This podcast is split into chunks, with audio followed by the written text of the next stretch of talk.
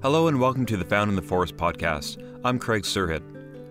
I developed this series to spread the word about how the environmental school in British Columbia is changing everything I thought I knew about education. This podcast series is a collection of interviews which includes my discussions with the educators, administrators, researchers, parents, and students that are involved in the environmental school. This week's episode is one of my favorites.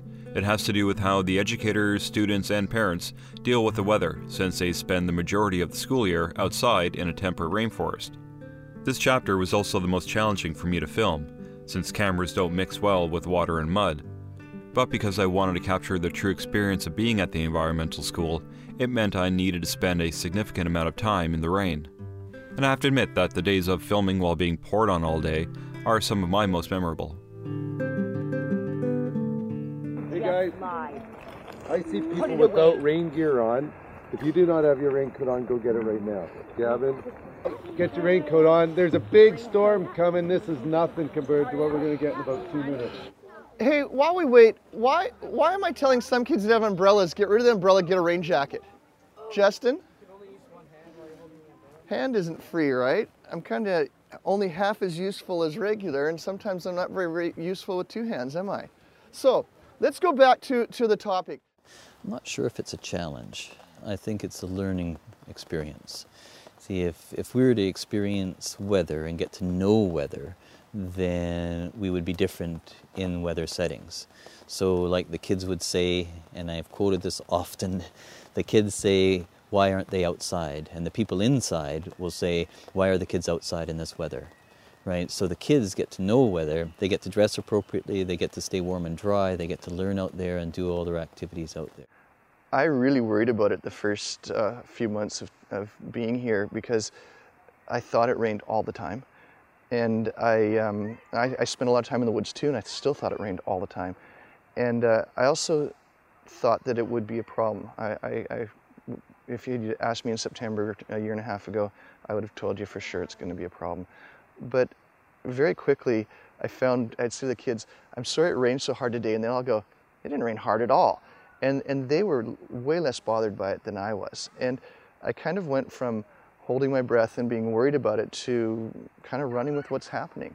And the kids do too. And, and they've become wiser over the last two years also. A year ago, they all took their rain jackets off when they got too hot. They get wet and then they couldn't get warm. Now they take those bottom layers off and keep the rain jacket on. And, and they just keep going. You kind of adapt and keep going, you know? And it's, it's not an issue. I, you know something else? We must be playing like rain beats on the drum because every time we start playing the drums, the skies open up on us, don't they? In the forest, it's easier to deal with the rain because the trees kind of block a lot. So it's no big deal when you're in the forest, but when you're in open field, dikes, at the lake, you cannot hide. But the kids don't care. They really don't. You'll ask any kid that goes here, what do you do when it rains? They'll say, you wear rain gear and the kids are stoked that they can jump in puddles all day long. So very often when it's just a, a bit of rain, it, it doesn't really affect, seem to affect their moods very much at all.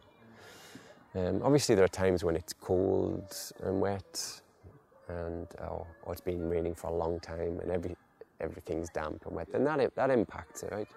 So then it's just a case of trying to find different ways of doing the learning in those situations. I want to, to do two things with you today.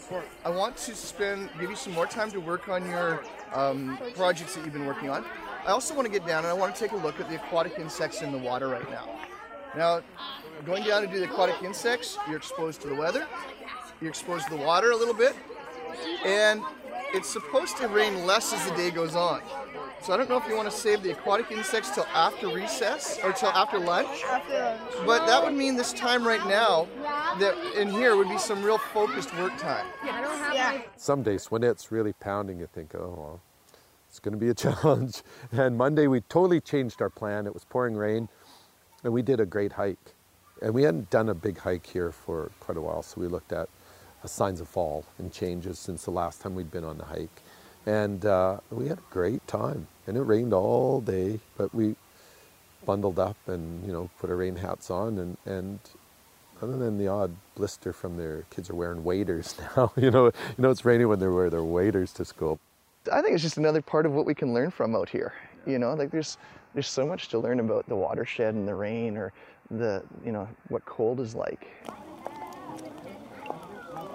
Weather is a part of real life and it rains, it snows, it sleets, it's sun, sunshine, it's foggy, it's whatever. It's real life, especially on the West Coast. And it's another layer of knowing the place, knowing that this is the West Coast and we live in a rainforest, knowing that the weather and the systems and everything impact everything else. And I think it, it sort of is a piece of understanding of place. So if we're going to look at place, you can't just take a part out because it's awkward or a little bit icky or sometimes you're cold or sometimes you're wet. So you just dress for it and work it out and understand that that's just a piece of the whole. And so again, if we're after holistic education, if we're looking looking to educate the whole child within a whole experience, weather is a huge part of that. Yesterday was like pouring rain. There's like a lake by the shelter and like people play in it. Like they go, "Oh, look a puddle, let's go in it." And we had to make a rule not going into puddles until after lunch so you don't get soaking wet. In a way, I'm kind of excited when it's raining because it's really fun. Like once you're soaked, then you can't get any more wet than that, so it's good. But I usually tend to stay warm now. I wear a lot less fashionable clothes now. It's nice not to worry about what you're wearing, just worry about how it's going to protect you from the elements.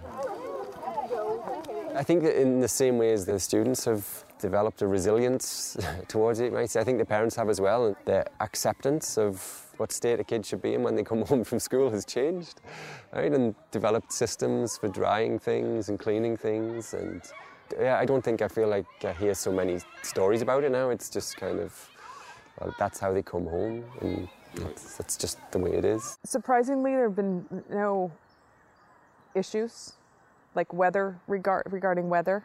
Everyone says, how, how do they, don't they get wet? Well, yes, they do. and it doesn't matter. What other people would think would be an obstacle or, or, or a, a, deterrent or a detriment, it, it's not an issue. They, they've embraced the weather and they've embraced the surroundings, the dirt, everything that anyone else would think is negative. To them, it's just, just is. And it's great. They like getting dirty. They don't, they aren't afraid to get wet. It's awesome. Our biggest expense for the school has been clothing, for sure. Merino long underwear and micro fleece long underwear and you know kid-sized hip waders and Gore-Tex kids jackets and wool, you know, really good thick wool socks and really good warm boots and one-piece snowsuits and all that kind of stuff. Like we we went for it because at the end of the day, him being able to be warm and comfortable and dry all day allows him to be here and allows him to learn in this environment. And you know, we decide as as extension of it was his version of school supplies. Mud is so awesome. The kids never get tired of mud. So we do have a bit of a rule that you can't play in the mud till right at the very end of the day. A huge challenge, I think, for parents because they have to transport them home.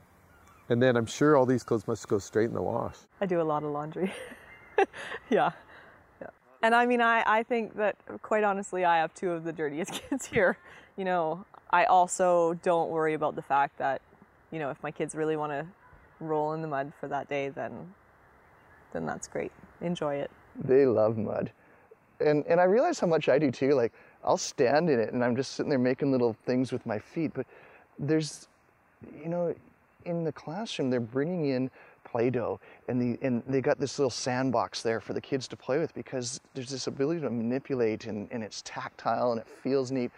Well, we don't have to bring it in; it's just built in right here, you know. And uh, it draws everybody from grade eight down to kindergarten. My my son yesterday, I had to get him in trouble for playing with the mud at lunchtime when they weren't supposed to, and he's grade eight, right? There's a, a wonderful report from the National Wildlife Federation that's called the Dirt Report and it talks about all the health benefits of dirt, even just getting dirt on your skin and how it stimulates like serotonin and makes you so much healthier. And in the end, kids who are exposed to more dirt as kids will have such a, a lower rate of cardiovascular issues when they're adults. So amazing stats have come just from studying the effect of dirt on kids. Does weather have a big impact on your learning day to day? Not really, unless it's kind of something like uh, if we have to work with our computers, like it's something we need to get done for projects. Sometimes it it's hard because you can't use the computers out in the open. You'll have to be crammed into a small area. But other than that, if we're learning outside and kind of doing a lot of hands-on stuff, like without paper and pencil and stuff, it's easy. Just throw on a rain jacket and you're good. It's taught them a lot about how their behavior and, thought process and consequences. I think it's taught them a lot about consequences. So if anything else, it's self-correction in a lot of ways, right? Like we can tell them, but until they experience that, hey, I got really wet when I swam through that puddle, and and it wasn't fun for the rest of the day. You know, I guess it's kind of like construction. You know, when the framers, when the weather's good, hmm, they're they do a lot of work, you know, or the guys excavating, building their basement or whatever. They, when the weather's good, production is high. When the weather's bad, still production, but it's for sure it's slower. But you know, how many hours a day do kids need to be learning?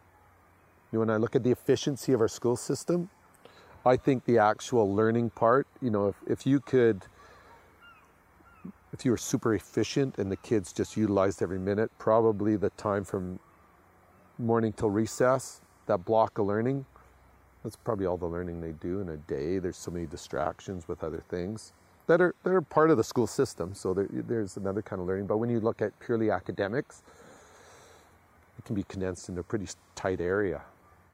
What can you not do in the rain? Like it's way better to talk about weather, for example. Would you really want to talk about the water cycle when you don't even have any water around you?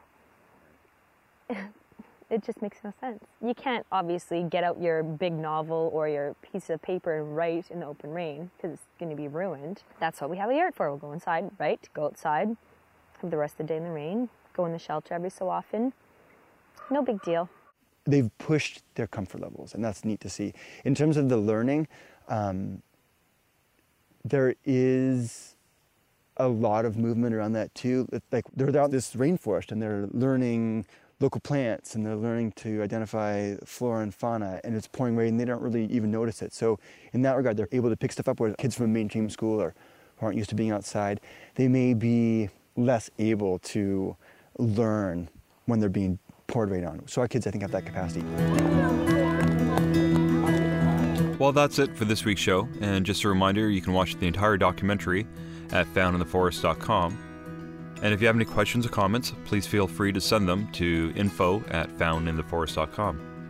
And if you don't mind taking the time to rate this program in iTunes, that will help other people discover it.